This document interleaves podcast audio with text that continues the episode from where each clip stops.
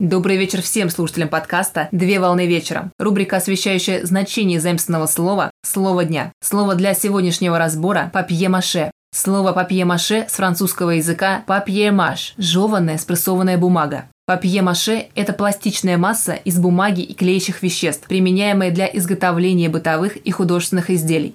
Папье-маше представляет собой твердый и легкий в приготовлении материал, который используется для покрытия различных типов поверхности и применяется преимущественно в изобразительном искусстве, а также при изготовлении скульптур.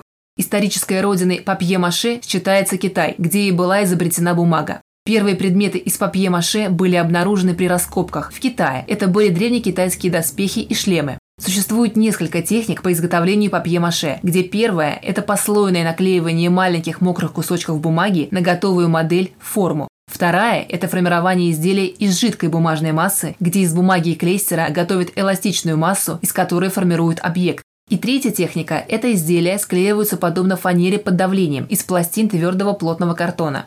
Для изготовления папье-маше потребуется вода, газета для рабочего места и изделия, кисточка, клей на выбор, желатиновый, канцелярский, поливинилацетат, порошковый клей для обоев, столярный или мука, миска, ложка-палочка для помешивания, основа для формы и растительное масло на выбор. Приготовленное изделие грунтуется, а поверхность закрашивается. При необходимости можно добавить различные узоры на изделие. Из папье-маше делают игрушки, маски, муляжи, поделки, театральную бутафорию, а иногда изготавливают мебель и светильники. Пример кресла, инкрустированные драгоценными камнями. На сегодня все. Доброго завершения дня. Совмещай приятное с полезным. Данный материал подготовлен на основании информации из открытых источников сети интернет с использованием интернет-словаря иностранных слов.